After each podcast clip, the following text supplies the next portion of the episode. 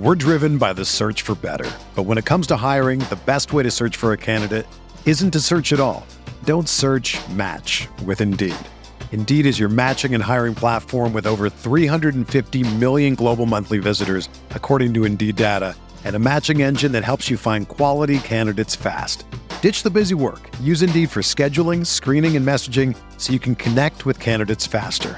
Leveraging over 140 million qualifications and preferences every day, Indeed's matching engine is constantly learning from your preferences. So the more you use Indeed, the better it gets. Join more than 3.5 million businesses worldwide that use Indeed to hire great talent fast. And listeners of this show will get a $75 sponsored job credit to get your jobs more visibility at Indeed.com/Blue Wire. Just go to Indeed.com/Blue Wire right now and support our show by saying that you heard about Indeed on this podcast. That's Indeed.com/Blue Wire. Terms and conditions apply. Need to hire? You need Indeed.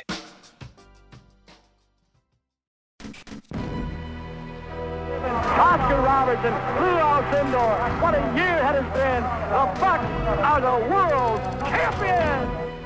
Moncrief going inside.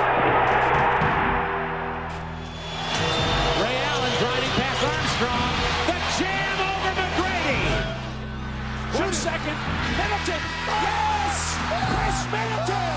Happy birthday, Jason Kidd, this place is up for grabs! Behind the back, Giannis shot at a Kupo, catch, and in they rush. Holy moly! Dudley, up top, open, it's got a clean catch,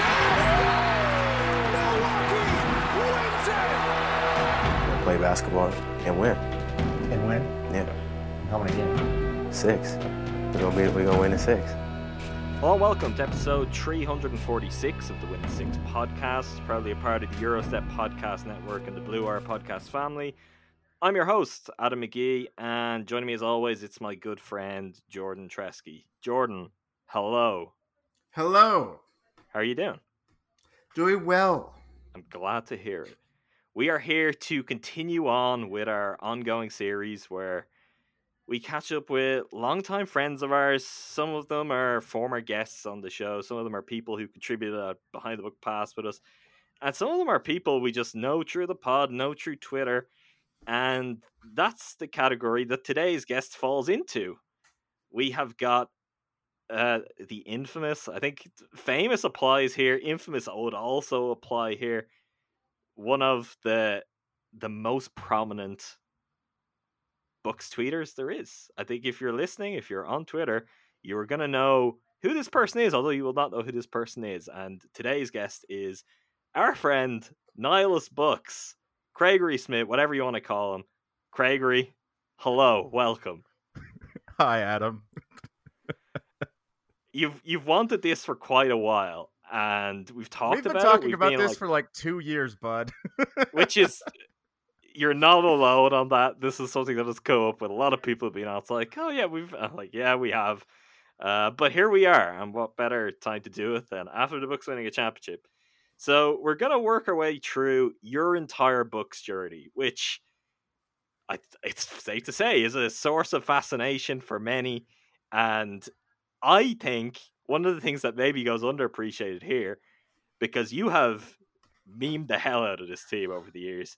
You probably have as deep a knowledge of this team as pretty much anyone through like the last 4 or 5 years.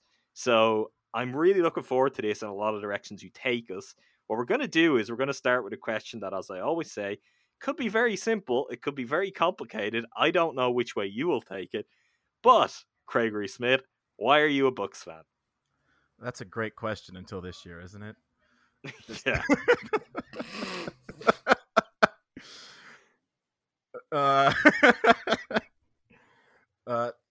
So basically, long story short, I wasn't really into basketball till college, and then my roommate got me playing 2K, and he was a Bucks fan, and then on our create a player we got drafted by the Bucks. This was the 2013, we were playing on 2K14. Mm-hmm. 2013, I led the Bucks to the title, and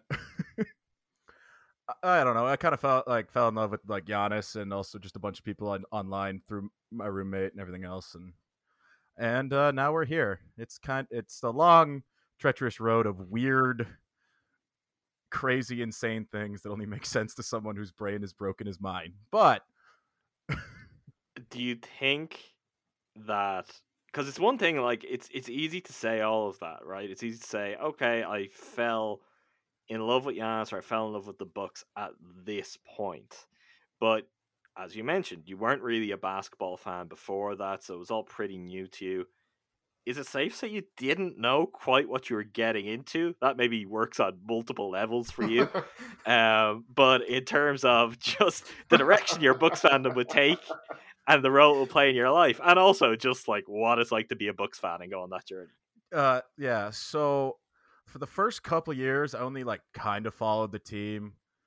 It was more of just like I'd occasionally look at them, or I'd play with them on 2K. Like I wasn't obviously in college doing what I was doing, so there wasn't a whole lot of time to sit down and watch basketball until it got to the point my junior year where it was so overwhelming that I was literally just watching the basketball to distract my brain for a little while.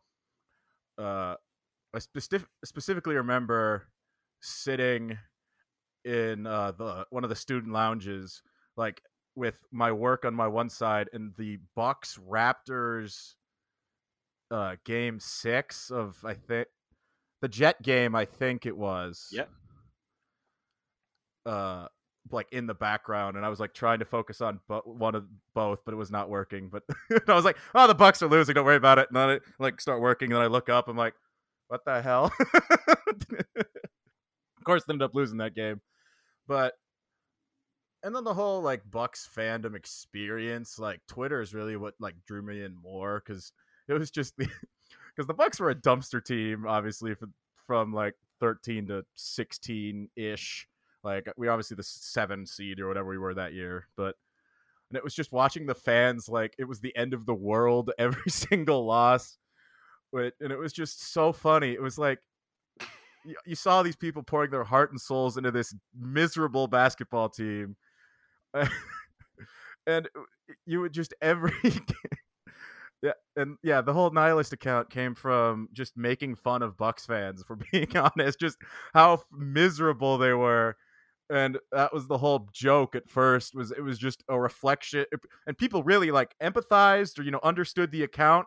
So they didn't realize at first that it was a joke about them. They thought it was just a person wallowing. I think there's probably some people to this day that at certain times, even Bucks fans, that are not quite aware that the joke can be on them, although it has evolved over time for sure.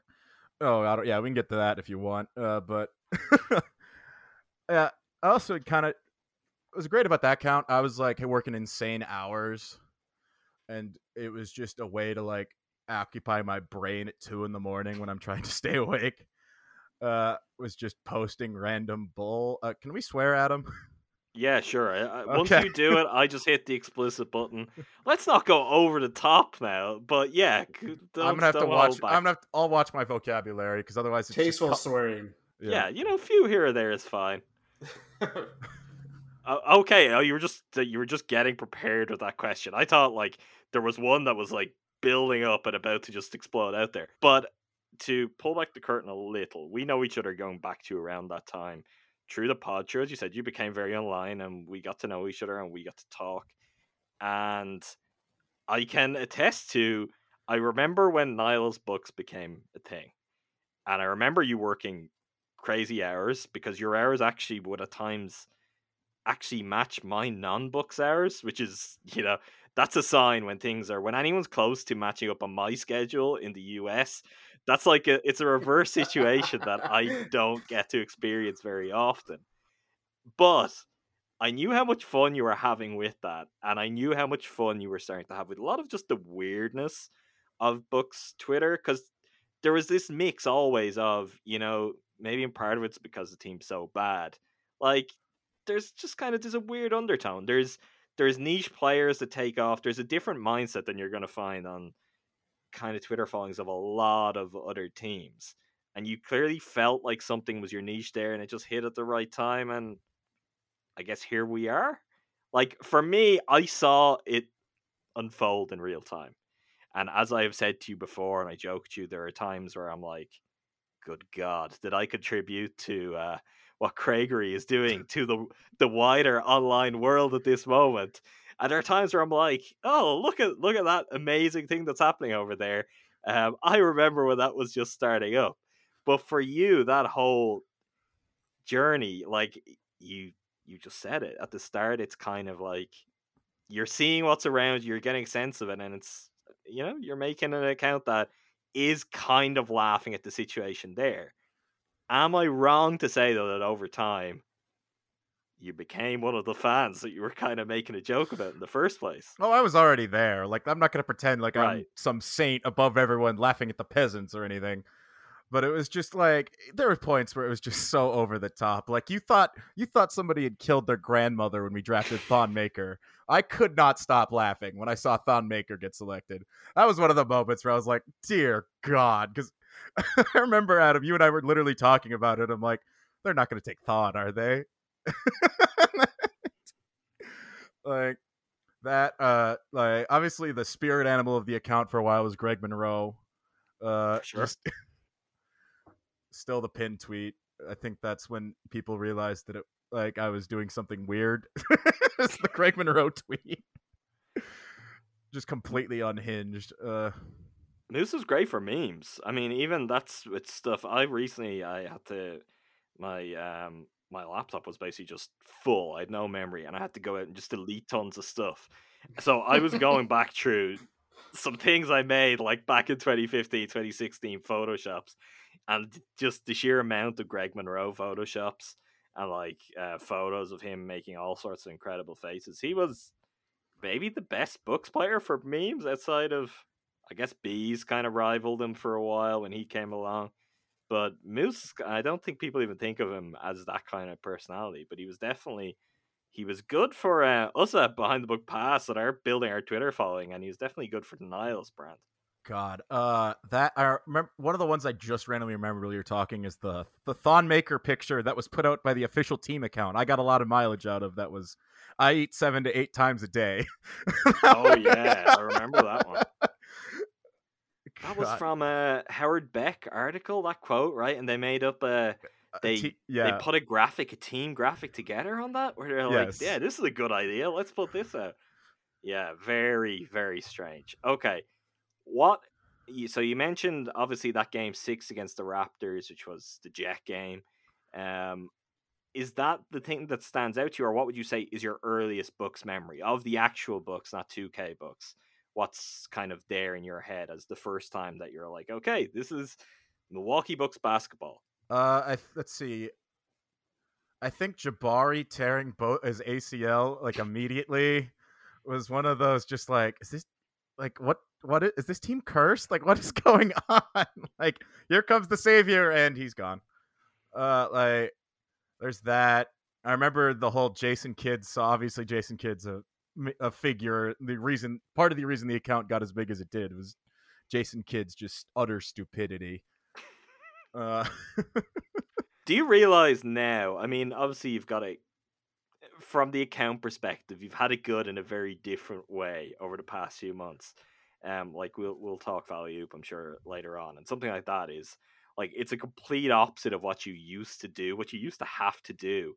When you think about that now, is it a case of you didn't know how good you had it in terms of content when Kid was there? Or are you just like the rest of us, being like, you know what, I do not care. I don't care if Nihilist has now evolved into a different thing, because yeah, nobody needs to go through Jason Kidd for all that long. I was actually kind of happy that the Bucks got good, because I was getting so bored. It was basically getting to the point where it was Mad Libs. It was something void, something player, welcome the harbinger of ruin, blah, blah, blah. It was just getting to Mad Lib style where I didn't even have fun with it anymore. There was occasionally a new meme that would pop up or whatever after we'll get into this account actually randomly teaching me things, like when I taught myself image editing for this stupid account. Even though I'm not good at it, I taught myself how to do it, to make stupid pictures, like the lineup lottery and all that other fun stuff.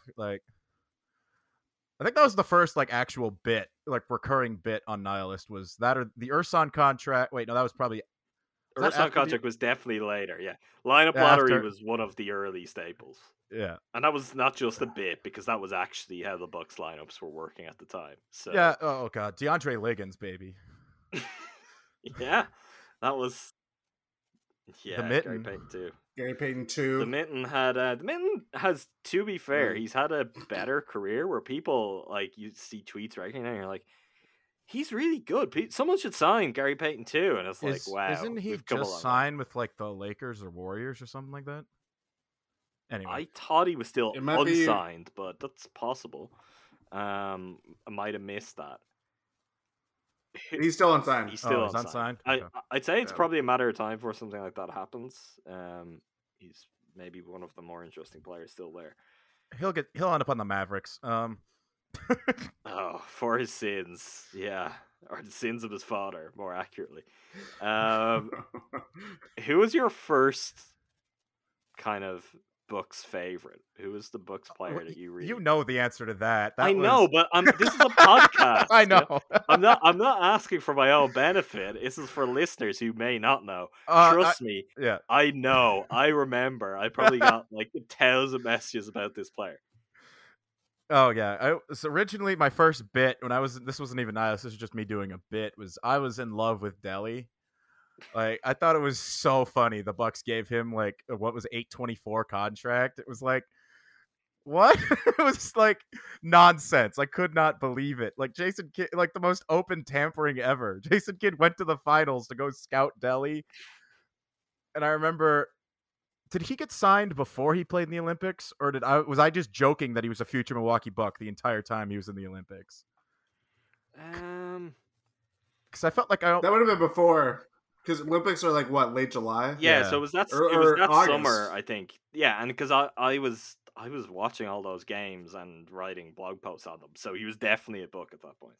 Yep, that was just after. I know, I was either but right after he signed, or what, I just remember jokingly telling Adam future Buck Matthew Dellavedova, and then it actually happened. It was very funny, and then it was very like, oh god, what have they just done? And then it was probably Greg Monroe. Like, I mean, obviously it was like actually Giannis and Chris, but my like terrible Buck I love, it was Greg Monroe. And then I wanted to believe in Rashad Vaughn so much. That's another. Was that a bit? Or was that real? Both. I remember memeing the hell out of his summer league so much. Every summer league, Bucks fans would suddenly believe in Rashad Vaughn again, and then the season would come around. He'd hit his first three, and everyone would start like, "Oh my God, he's put it together!" And then he'd like miss his next 14 shots and refuse to play defense. And it's like, "Oh, here we go again." For the record, I would just like it out there that I never believed in Rashad Vaughn. I honestly, I don't. There may not be a Bucks player I've believed in less.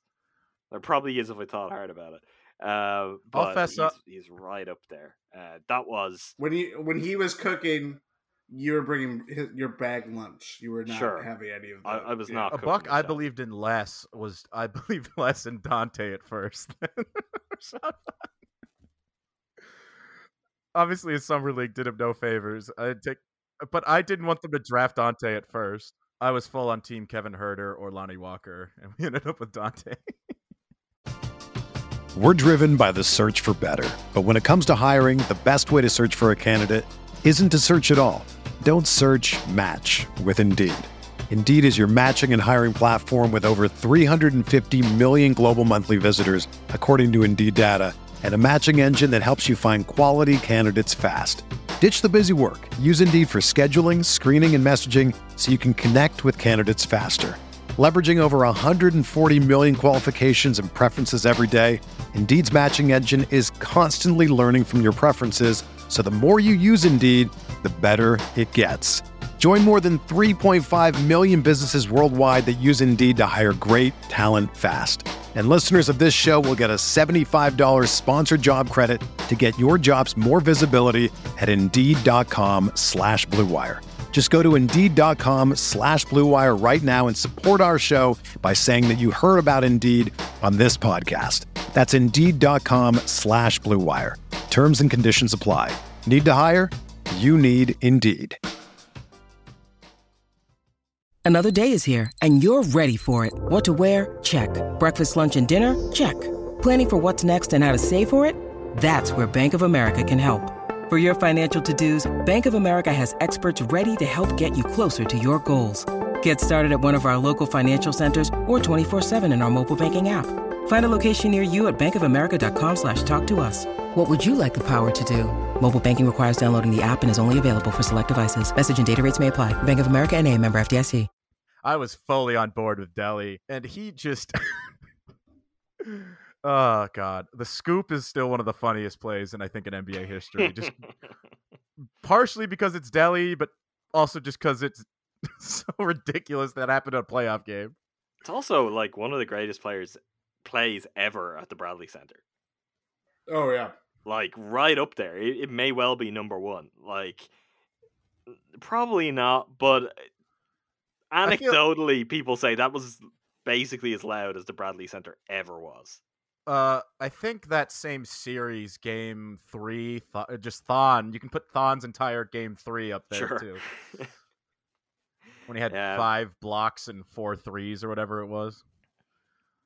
Just that we just recorded, for our last episode, we recorded with Tim Ray, who I know is another friend of yours. And... Thon came up, right for the off, and we were talking about that series and just what a crazy time it was. I think it was that year, wasn't it, that Tim said he was last on the pod with us, was after the conference finals or something like that, and it's like talking about Thon, and yeah, what a weird trajectory all of that took. But that Delhi play, like, that's one that straight away, if you're like, oh, you know, great Bucks plays of your years watching the team. There are now so many things that should come to mind before that, and I guarantee you that will come to my mind straight away, because at the time things were grim, and that was a good play. It was a very Delhi play. It was about as Delhi as it could get. Like, for your particular brand at that time, that was certainly ideal.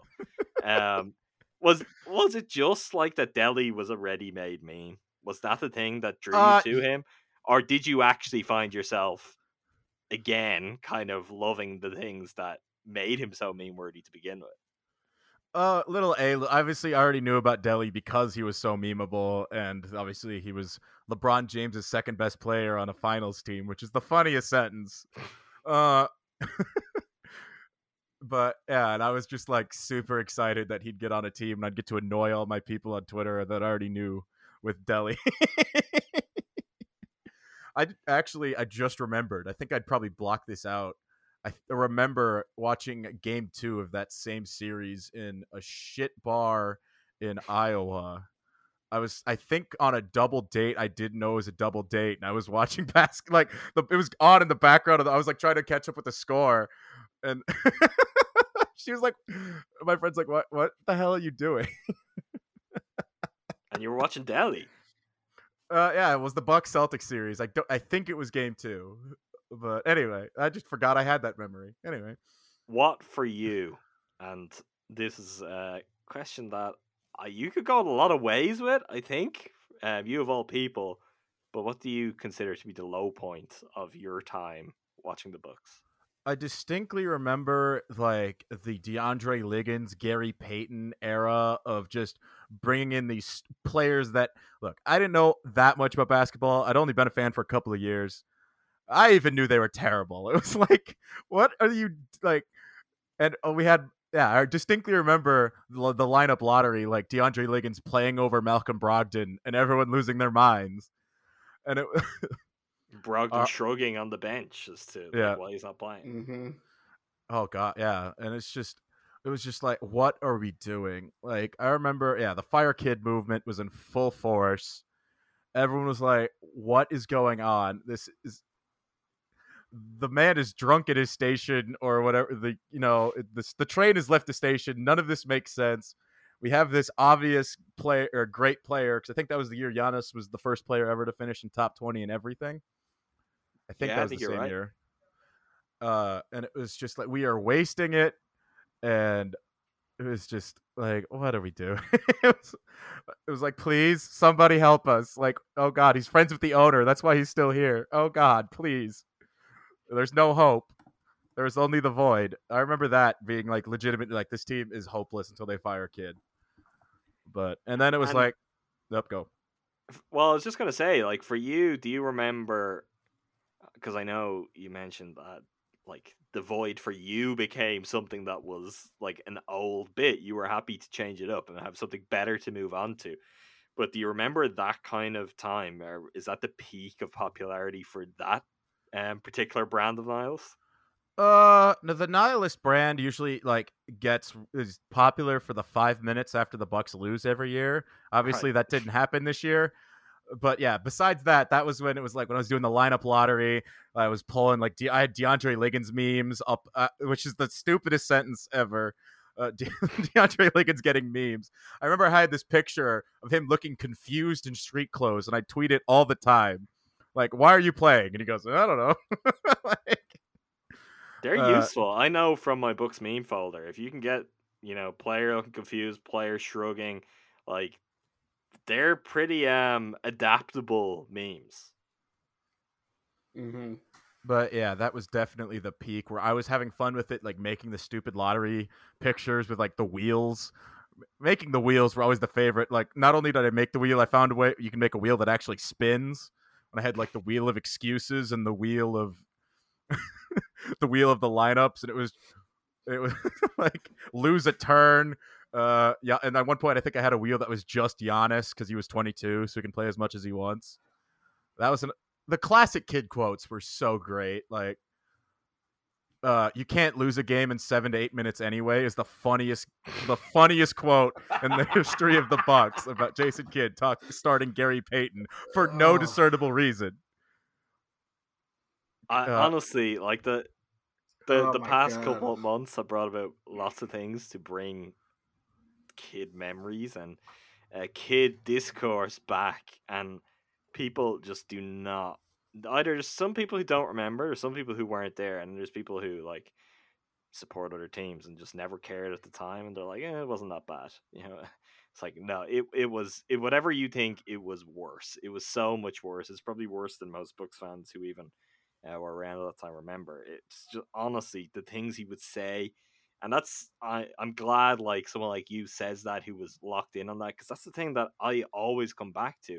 So I remember losing my mind, whether it's actually on podcasts or if it's just like talking to Jordan off podcasts, to be like, listen to the thing he said today. Like, this is just insane. Like, how is this guy the coach of the team? How are they going about trying to win games with the players they have with a coach who's saying stuff like this or acting like this sort of player? You could have played a game, not to get political, but you could have played a game of, is this a Jason Kidd quote or a Donald Trump quote? And you just pick, sure.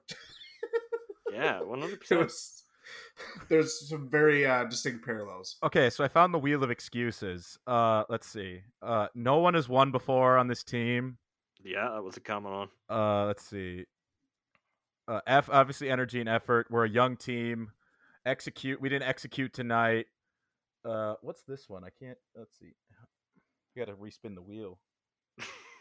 It's on the. You actually, your audio sounds this. Are you like away in a corner of a room where there's a giant wheel that you've just brought out for the first time in years? Wheel of excuses. No, I was actually getting excited at the thought that there was a real wheel that you had. You know, it'd been gathering dust for years. You just literally wheeled it back out to talk Jason Kidd. There was that, and then it was, I thought John Horst was drafting players by pulling names out of a hat. Like, obviously DJ Wilson, I believe, was a kid pick, or at least we can blame it on it being a kid pick. But it was like, there was, after that and DiVincenzo back to back, I was convinced that he was either only watching the tournament to make his selections or was just pulling names out of a hat, because it was nonsensical, I thought. Obviously, I trust Horace now because it seems like, he can just go find people off the bargain bin and then they turn into good role players. It's kind of insane, actually. But yeah, definitely a useful trait that he's shown over the years, because drafting is, to this day, not a strong suit. We can't even discern whether he is drafting from a hat because there's no picks to draft from. Yeah, he's just decided, I'm going to punt forever. Yeah, you want to talk about drafting? Adam, how many Bucks draft picks played in the finals? The correct answer is one. Giannis is the only draft pick that for the Bucks who played in the finals. Obviously, DiVincenzo's on the roster, but he didn't play. But yeah, that's it's not, I can't say you're getting better anytime soon, because if they get back there next year, like, is there anyone? Is Jordan Warrior going to play? We'll see. Your favorite Bucks moment prior to the championship, is there anything that you can actually, from all of the grim kid years or even the early Bud stuff, that stands out to you as a highlight or something that you're like, oh, okay, well, this is different. This isn't the same old Bucks? I remember distinctly, well, this isn't really a happy, it ended up being it was the first thing that popped into my head. I was legitimately, for the first time, I pulled out a second TV to watch Game of Thrones. Game of Thrones, I think it was the Battle of Winterfell. Maybe it wasn't, but it was the Battle of Winterfell in Game 3 against the Raptors, like in the Eastern Conference Finals. I think you're right. I remember that. Same time. Mm-hmm. My parents are like, oh, I think, yeah, I was at home for somehow that fucking weekend. And they were like, what are you doing? I'm like, no, seriously, I have to watch both of these things simultaneously. I was like, yeah, I legitimately was, everything was so hot. We were just up 2-0. It was like, they can't run with us. I'm like, that was when I learned the new meaning of despair. I think was the reverse sweep. So that keeps coming up in these podcasts over and over again. That series, games right around then. And this is something that Jordan and I have talked a lot about over the years, that we were just like, we were pretty convinced at that point they were going to win a championship. Like, it just seemed like that's what was going to happen. Is that, had you reached that point, do you think, when they went 2-0? When they went up 2-0, yeah, I was like, this is happening. Like, I was also, yeah, just probably the happiest moment, even though it was bittersweet after the Giannis MVP. I was super happy. Like, he got it, like, he got recognized for being incredible. But yeah, I was fully convinced we were going to win the title, and we were so close. All right, we just need to bring everyone back. We'll do it again. And then the Malcolm Brogdon thing happened, and I was like, oh no. I was like, oh God, what? And then we signed Wesley Matthews, and I was like, okay. And then the bubble happened. We don't need to talk about the bubble. Everyone knows the bubble was depressing and sad. Yeah, the bubble is super depressing. We've said this on previous. I have very little memory of it. I think that's something I chose to do, is to blank out the bubble. So I agree with that. The thing that you bring up there, which is interesting too, which is like, I remember the post Brogdon feeling, and then it's like, oh well, they find Wes Matthews. That will kind of work. And then it's like, okay, PJ goes, and it's the same kind of deal. And then you're like, oh, okay, they found other good players potentially. Like, that's the thing that when we talk about the draft stuff earlier, that really is the example of Horst just finding ways to kind of paper the whole thing together, and just keep the whole thing on the road. That it's like, yeah, I guess they could be better. Every year for the past couple of years, it's like, it feels like by the time we get to the season, it's like, you know what, this year's team might actually be better than last year's team. And I don't quite know how that's happening. Yeah, because we signed Dollar Store PJ Tucker and Semi Ojeleye. We signed Great Value Chris Middleton and Rodney Hood. Yeah, John Horst is hilarious at like signing like old veteran versions of players that used to be on the team. It's true. There is a sense of what's the kind of most literal way I can find replacements. Like, I think in this year's case, the most literal way of finding a PJ Tucker replacement, what they had, is going to force them into finding other ways potentially to play and to replace PJ Tucker's minutes. But yeah, we'll see how all that plays out. This is a question that for you, I think, is a little bit different to other people we've asked it. Do you think there's anything particularly different, interesting, or even special about being a Bucks fan? I've seen it in some other fan bases, but just the never leaving sense of dread is something I just love and cherish. Like, we also talk more smack for a franchise that hadn't done anything. Like, people get into it with the Raptors fans still to this day.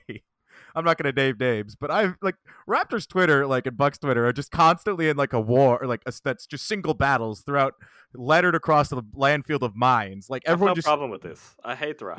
Yeah. Like honestly, I hate them so much. Jordan will attest to this. I hated them for years. It's a pity they're terrible now, so that this can't be a real rivalry. But I even get that, and I am not that person. But it's like, the thing is, the Raptors fans, they talked a lot of shit. They talked, to be fair, they got the better of the Bucks. They got their championship first, fine. But I get why that happened. And it's so weird. Like, they're so, like, I don't want to try to start your podcast getting into war with Raptors fans, but they're so weirdly insecure about the stupidest things. Like, we started doing the Deer District, and they got mad that we were copying Jurassic Park. Like, they have some patent on watching games outside. It was the saddest thing I've ever seen. They were, like, just stewing, getting mad about, like, the Deer District, and it was getting, like, coverage. It was like, the Jurassic Park, blah, blah, blah, blah, blah. And it was like, who cares? Like, fans are showing up now. Great. And it was just like, well, yeah, Toronto had watch parties, blah, blah, blah. It's like, I don't care. I don't know why you think we care. Like the Bucks, by the way, the Bucks, just on that, the Bucks' first time doing the outdoor watch party, 1987, Bucks USSR. That's the first time they did it. When they played the Soviet Union, in the McDonald's, whatever, McDonald's Open, I think it was called, and they had a massive watch party outside. So the Raptors didn't even exist. Oh, that's funny. Someone needs to feed that to Bucks Twitter. Hopefully they're listening. I think that's what we're doing. You know, that's what happens. You say stuff for the pod. So someone can remember that and use it when it's appropriate. Yeah, possibly you know. Yeah. I pick and choose my battles at this point. Like, there's points. Really? Yeah, there's points where it's just like, I just want to stay out of this one. Like, you guys can go ahead. And then there's basically... I honestly do not believe that. I would never have guessed that. It's either I'm fully engaged, and I've created an entire brand around this person's entire persona, or I'm not engaged at all at this point. Like, it's either 87 tweets where I'm just mocking this in person, or there's no tweets at all, if we're being honest at this point. Like, it all depends. Like, is what they're saying funny, or are they just being an idiot? Like, if they're just being an idiot, there's only so much fun I get out of, like, calling them an idiot. Like,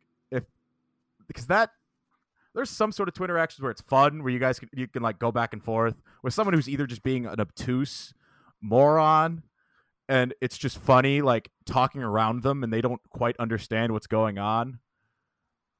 How did we get here? I got it down a road. I asked you amazingly. I love how we got here. I asked you if there was anything special about being a Bucks fan.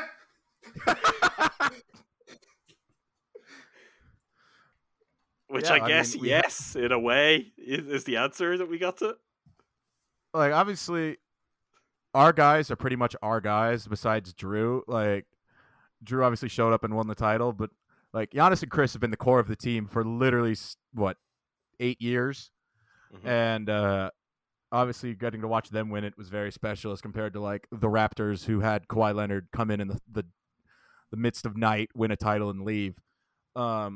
And he's the greatest player in their franchise, and he wants nothing to do with them. It's very funny.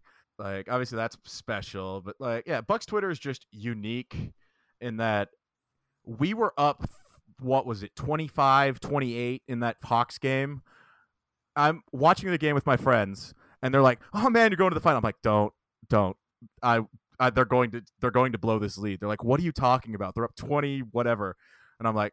And then the Hawks, you know, went on their run at the end there. Yeah, I'm like, the Bucks actually tries it. I'm sitting there, like, pulling my hair out, like, curling up in a ball. It's like, if we go to Game 7, we're not going to win. Like, I was full on meltdown. Like, I don't know if I was tweeting about it, but I was just sitting there rubbing my temples, like, we need to get out this win and just get it over with. I do not want to see a Game 7. Please do not give me. I cannot do this. Okay, we're getting into the good stuff. We're getting into the championship. You have maybe spent as much time thinking about the championship run, and particularly some of its most famous moments, than anyone, than even those ardent Bucks fans over the past kind of 6 weeks, 8 weeks, from the Valley Oop, which I'm sure people listening are aware of the Valley Oop and have seen. your various adaptations of that iconic play day to day for quite a while, and just how that, much like all Nihilist Books bits, how it spiraled into something so much bigger and more time consuming than maybe you realized at the start. Is that fair? You mean when I started the account, I was just going to post the video of the play every day, and then it slowly spiraled. Yeah. So it started out with, it's like, oh, I want to put the tight, cause I don't know if you guys are like Titanic music over plays happens like a lot. Like, I think sure. You guys probably know, but I was like, I want to put My Heart Will Go On over it. And I'm like, how do I do that? And it was like, okay, this is relatively simple. I did it. And then I just started like flipping through my like music, and I'm like, what songs would work? Like, cause I could start tweeting a different song every day. Like, I just have to figure out what part of the song to edit out. Like, I think one of my personal favorites still is I did Iris by the Goo Goo Dolls next. And like right when the final chorus kicks in, and that one was pretty good. And then it slowly spiraled into accidentally learning video editing as a bit. And I just started getting more and more complex, adding more and more different shots. I don't know where it really started, like when it got out of hand. I know it was getting out of hand when I did the Into the Spider-Verse, where I was editing in clips from the movie. And I was like, okay, what is going on? Let's take a step back here. Like, what am I doing? Yeah, and then like Sweet Victory from SpongeBob, like that one was pretty in depth. The Queen one, and then it just kind of it spiraled into madness by the time I got to the end of the Hall of the Mountain King, where it ends up with 654 different versions of it playing at the same time. Mm-hmm. And of course, then it all accumulated came to a climax at the final Valley Oop I put out like a week or two ago. But, so is it a really stupid question on my part to ask you what is your favorite moment of the Bucks championship run? It's the sunblock, right? No.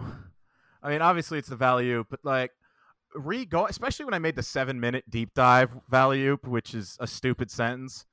The Brook Lopez block from Game 7 of the Nets series, I feel like has got none or nowhere near of the love it deserves.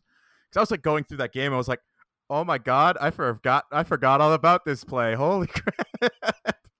Like, that was another one of the ones I remember. The Chris Middleton Heat shot is literally like the banishing the demon shot. Like, that's not part of the finals.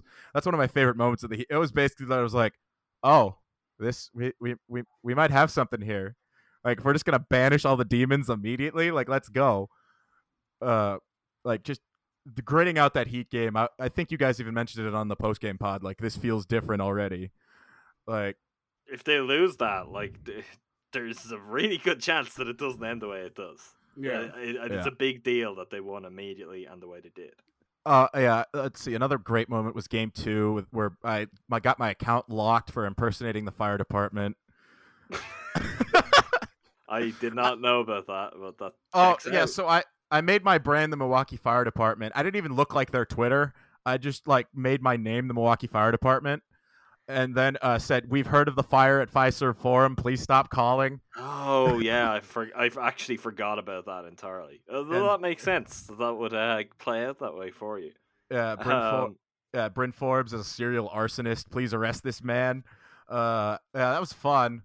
I was like, I should probably put this back before I go to bed. And then I woke up and it was like, your account has been locked until you change your name and profile picture. I'm like, okay. And then it was fine. But I was just like, that's the first time this has ever happened. I get it. It makes sense. I get why that would happen when you do that. For you then, particularly because your book's journey is, even we've talked to quite a few people at this point, yours is very different to everyone else's. Particularly the ways in which you've been invested. And some of the public ways you've been invested in it too, the online ways. So what did it mean to you to see the Bucks win it all? Like, I know on a personal level how invested you were and how you were going to extreme lengths to get the most out of enjoying this Bucks run. But what did it mean to you when they then go and win it all? Let's see. Me and Justin Superstar cried, or Justin Superbuck, whatever you want to call him. We watched it together. That was kind of a special moment we had. In a random bar that was supposedly, yeah. Anyway, yeah, we cried. You don't need to give too many details. I legitimately, you can cut that out if you want. It's fine. I watched it with Justin, but anyway, I remember tearing up before the game because I'd already typed up the end of the Urson countdown thread that was if they won the title. I was like, this might be tempting fate, but I just feel it. We're going to win Bucks in 6. Like, the prophecy is going to be fulfilled. And it was just, I had already typed up and I was already had tearing, which is the stupidest thing ever.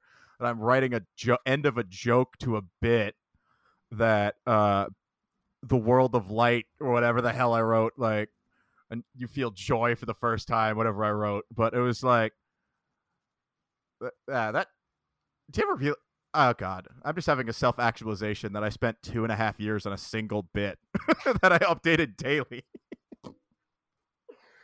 You're talking to the right guys for, like, you know, years of your life being, like, not just... Most people we talk to, it's like, oh, yeah, okay, they've watched the Bucks. Like, Jordan and I poured, what, 6, 7 years? 6 years, I think, probably. Yeah, four. Respectively, closer to 7 for you, into, like, day-to-day, every detail of this team. Where, yeah, so I get it. I definitely get it. Also, I don't, like, I have no shame. I teared up many times during this run. And by game 6, I was a mess, multiple times, because it is just, we talked about this on post-game pods during the playoffs too. It's kind of like, it's, if you'd asked me, did I think they could win a championship or did I imagine they could do it? I would have said yes all along. Like, there have been times over the years I'm like, yeah, they could win a championship this season. But when they actually get there, you're like, oh, holy shit, this is, like, very different. Like, what you imagine is, oh yeah, they can win a championship, to them being like, they're 48 minutes away from winning a championship. It's a completely different feeling to even what I imagined it being, and a completely different level of stress, I would say, to go with that too. Just watching that game 6, like, we don't need to rehash game 6, but just watching Giannis just decide, no, there's not going to be a game 7. The finals are over. And just single-handedly willing the team to the title was one of the most beautiful things I'd ever seen. It was like, Giannis was just the most locked in I've ever seen him, where it was like, no, this is over. This finals is over. We're done. There are no more. This is it. Well, I was going to ask you next. What's your lasting memory going to be? Is it something like Giannis producing that game at that moment? Or is there even something more kind of specific, if you're to narrow in? Is there, like, a single image or a single moment that for you it's like, well, that's 10, 15, whatever, how many years you want to go from now, where it's like, what's your memory of the Bucks championship run? What's going to come to mind for you? Well, honestly, for me, it's probably going to be going to game 3, like, getting the chance to actually go to the NBA finals. Like, I was with a group of friends, we had a fantastic time. Like, yeah, all three games I went to in Milwaukee, and the whole one basically full week, if you add all the days up, probably a little bit more, I think 8 days I spent in Milwaukee, besides being a drunken blur, were some of the most fun I'd had in, like, 2.5 years or 2 years, whatever, since, like, the pandemic and everything else. It was great to actually go have fun before Delta I was apparently gonna lock everything down again. But yeah, that was just so much fun. I made some friends that we're gonna I am convincing people I'm gonna go to Milwaukee again, I think, this regular season. We have to figure out when, because we're all gonna try to meet up again. Ring night I don't think is gonna work because it's on a Tuesday, but just making lasting friends that I'd already been friends with them on the internet, but actually meeting them in real life and everyone being as genuine. Mm-hmm. Like, I've yet to have, even from people I wasn't really Twitter friends with until I met them in person, just randomly in Milwaukee.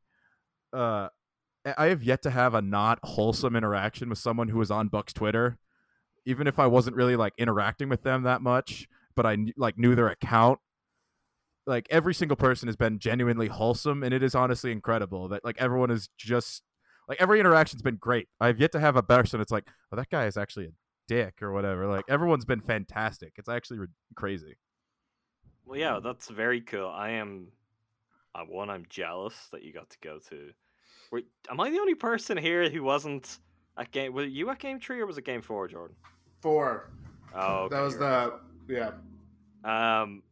But I'm that same thing of like over the years getting to know so many people and kind of like it's really what this particular run of podcasts is about. It's just lots of people that over the years, we've got to know Jordan and I, not kind of actually even taking into account that Jordan and I also like get know each other through this, but to get to know all these people online, have that great thing to then get to meet. It's not something I've done yet, but I'm very much looking forward to it. And it seemed like, and I know even talked to you privately during that time, that you had just the most amazing time. So that is very, very cool and a great memory to have. Do you think the Bucks will win another championship? Whether it's soon, I don't know, that it can be that vague, or is it going to be, are the Bucks just doomed to be a franchise that's like, great, you got one, here comes 50 more years of pain? Is there going to be a 50-year wait, or do you believe that the Bucks can and will win more championships in that time? As long as Giannis and Chris are here, and if it's going to be, if we're going to win one, it's going to be within the next 4 years. Like Giannis, Chris, and Drew all here. Like, otherwise, I mean, obviously Giannis will still be here, God willing. I don't think he's leaving, but, and you know, his contract would be up if he wanted to, and we'd give him a parade and a statue and the key to the city and every single other thing if he wanted to pursue financial opportunities elsewhere. Spot on the Brewers. Yeah. All right, him buying the Brewers is so funny, because I remember I went to a Brewers game with some people from Bucks Twitter, and I remember jokingly asking, because I don't follow baseball that much. I don't pretend to. Like, I pay attention to the Brewers because everyone on my Twitter friends obviously is a Brewers fan, so I tend to keep up with how they're doing. But it was, I was like, I remember looking at jersey. It's like, can I get an Antetokounmpo one? Just, is that a thing? Like, because we had that exact conversation, like standing, I think, staring at a Christian Yelich jersey, and it was just, and now that's real, which is just very funny. We had a good laugh about that. But sorry, yeah. What was the question? What was the question? The question was, do you think they can avoid another 50-year wait? Yeah, it's if. I think it's a good chance we get one within the next 4 years. Will it be next year? Who knows? Like, obviously, the Nets have built their entire core of obviously highly talented players around three injury-prone players, where obviously we saw what happened in the playoffs. And can they all be healthy at the same time? We'll see. Like, if they're all healthy and playing at their levels and actually work together, that team's going to be very difficult to beat. I think they could do it if the Bucks don't play like idiots like they are tend to sometimes. But yeah, it's going to be the whole, what is this team going to look like in a couple years? Like, are we going to re-up Chris like on another max? I hope we would. If Giannis and Chris are separated, I'm going to cry real tears. But yeah, that's like the whole, like, 4 years from now when Drew's contract's up, is he gonna retire? Like, is Chris gonna? I don't know what Chris is gonna do. He'll be obviously Giannis will still only be like 30, but like, it'll be interesting to see what this team looks like. Even Brook before that is the one, because that will be the first kind of look we get at how they handle all of that, and if they kind of get a little bit ahead of that, which at the moment I don't think so, and getting ahead of anything might require actually having some draft picks and not wasting them when you do use them. But yeah, that's going to be the point where it comes to decisions on Drew and Chris in particular. But I would go to Brook too, and just how they deal with that and what way they go about that. It could get ugly in a hurry when you start doing that. Brook's a year earlier than the other. Isn't it? I thought Brook was next year his up, so then Bobby Portis is going to get his definitely not previously agreed to under the table bag that he got. I'm pretty sure Brook is this 20, not next summer, the summer 2022, 23, I think. Right. Okay. So Bobby is Bobby will get a little bit more next summer again. Although he should have got more this summer, so we'll see what Bobby decides to do. Maybe he gives up again, and then he's like, yeah, well, taking a max when Brook goes.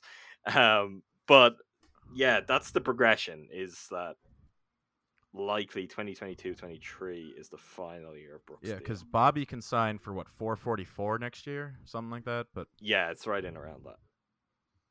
Because I'm assuming he'll obviously if we can slide him, I don't know if we can slide him into starting full time, and then Giannis will actually act as center. We'll see, but I don't know. Well, that's 2 years from now. We don't have to worry about it. There are the bridges that we'll cross when we get him. May the bridges I burn light the way.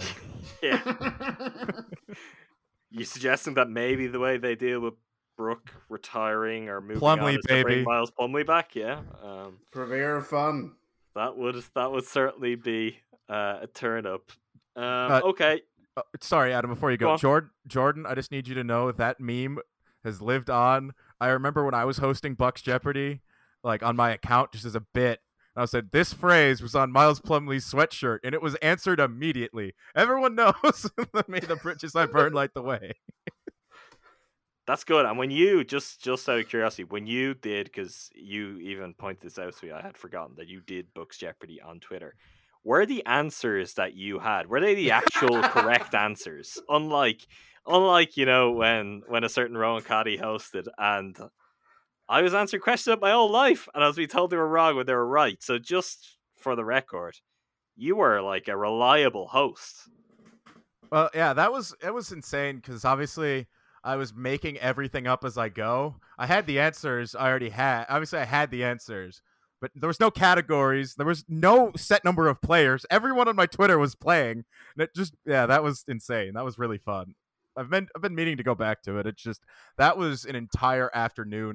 2 days I spent just sitting there with the Jeopardy creator making questions. But yeah, I have a Jeopardy to host very, very soon. So I'm going to have to do exactly that. So, yeah, we'll see how that turns out. All I could say is I know that the answers will, in fact, be the answers. That's all I'll say on that one for now. Did you bully Rohan into hosting after the debacle of episode one, or is you guys taking turns? No, the loser hosts. So I lost. I'm gonna host, and I think it's appropriate I host. You know, I'll show Rohan how it's done. That, you know, attention to detail, research. These are important details if you're going to be the host. So yeah, that'll be our next episode of Jeopardy very, very soon. This was a lot of fun to finally get you on to talk Bucks Championship, but also a lot of the other stuff over the years with the Bucks with you. Do you want to tell people where they could find you on Twitter? Or, like, I'm sure they know, but if you want to do that, or is there anything in particular you want to highlight for people? Is there anything being cooked up, any characters, anything we should be aware of over at Nihilist Books HQ? Let me look at my notes app. I have dumb ideas and I write them down. But honestly, if you don't follow me, you shouldn't. And if you do follow me, you probably shouldn't. I meant to. I never got around to it. I was going to actively try to lose followers over the off season, and I kept gaining them from the Valley Oop, and it was not going the way I wanted it to. But yeah, go check out the final Valley Oop on YouTube. I guess if I'm gonna plug anything, I worked hard on that 7 minutes of stupidity. But let's see. I remember I was talking to Easy Yee on Bucks Twitter, and I came up with the brand mid-conversation with him. I haven't done it yet, where it's Bucks Rescue, and it's just Bar Rescue, but about the Bucks. It's the stupidest idea ever, and I think I have 2 tweets planned for it. That's a brand that I just have saved that I haven't used yet, so there's that for you. That's an exclusive. Yeah, and then another brand I haven't done yet, and this is the stupidest one I've ever had, is One Man Biker Gang, where it's just one dude by himself in a biker gang. So pretty self-explanatory. I cannot wait to see how that one plays out. Quick, I guess, just, I don't know, you're ending the pod, you can use this or not, but the whole, like, divergence from Nihilist was, 1, I was bored, 2, the Bucks were good, so no one wanted to sit around and hear about that anymore. Because, yeah, I remember right around the Budenholzer era, I don't remember when the switch happened, but I remember I started out doing NBA drill tweets because I just wanted to tweet that Eric Bledsoe bowed his head solemnly. There's no difference between good things and bad things or whatever. Like, I remember it. And everyone's like, what the hell? And then I just slowly started making up stupid ideas and just tweeting. I started tweeting instead of what I thought the people would want is what I wanted to tweet. And that's when the account became a chaos nightmare of someone with a broken brain. I just started tweeting more like myself, and people are like, what the hell is wrong with you? Some of the stuff people... It's funny you say that, because I do... I've spoken to you long before. I remember pre-Nihilist. I remember Nihilist. And you are 100% right. There is a certain point where those things are just one and the same. And you know what? That's good. You know, that's great. I'm glad to see that you can just tweet what you want to tweet now. That's a good point to have arrived at.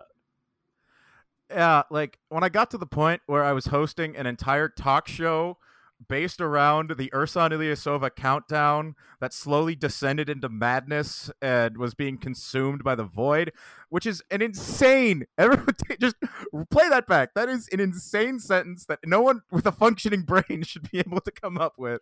And I was having so much fun. I was, like, having a ball. And I'm like, I'm having... so like, I started having fun on Twitter again when I was started just doing that nonsense stuff. Like, it was... Yeah, when it got to the point where I was like getting bored, and that's basically when I switch brands now, is when I get bored or it's not funny anymore to me, because I just tweet things that I think are funny, and if people don't think they're funny, I don't care. Like random number generator, which is what I did on last April Fool's, where I was just tweeting a random number every 15 minutes, and people were getting so mad. I was laughing hysterically at every single tweet where I just tweet like 34 or 7, and people were like, what are you doing?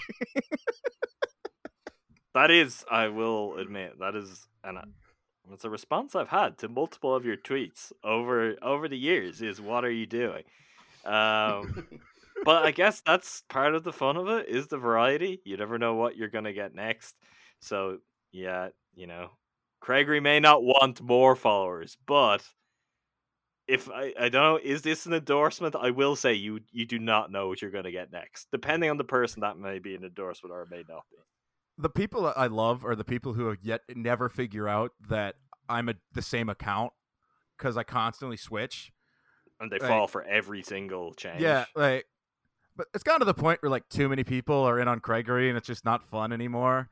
Like occasionally it's fun, but it almost just feels like a like dragging out this corpse for everyone to go laugh at. Like even though it's synonymous.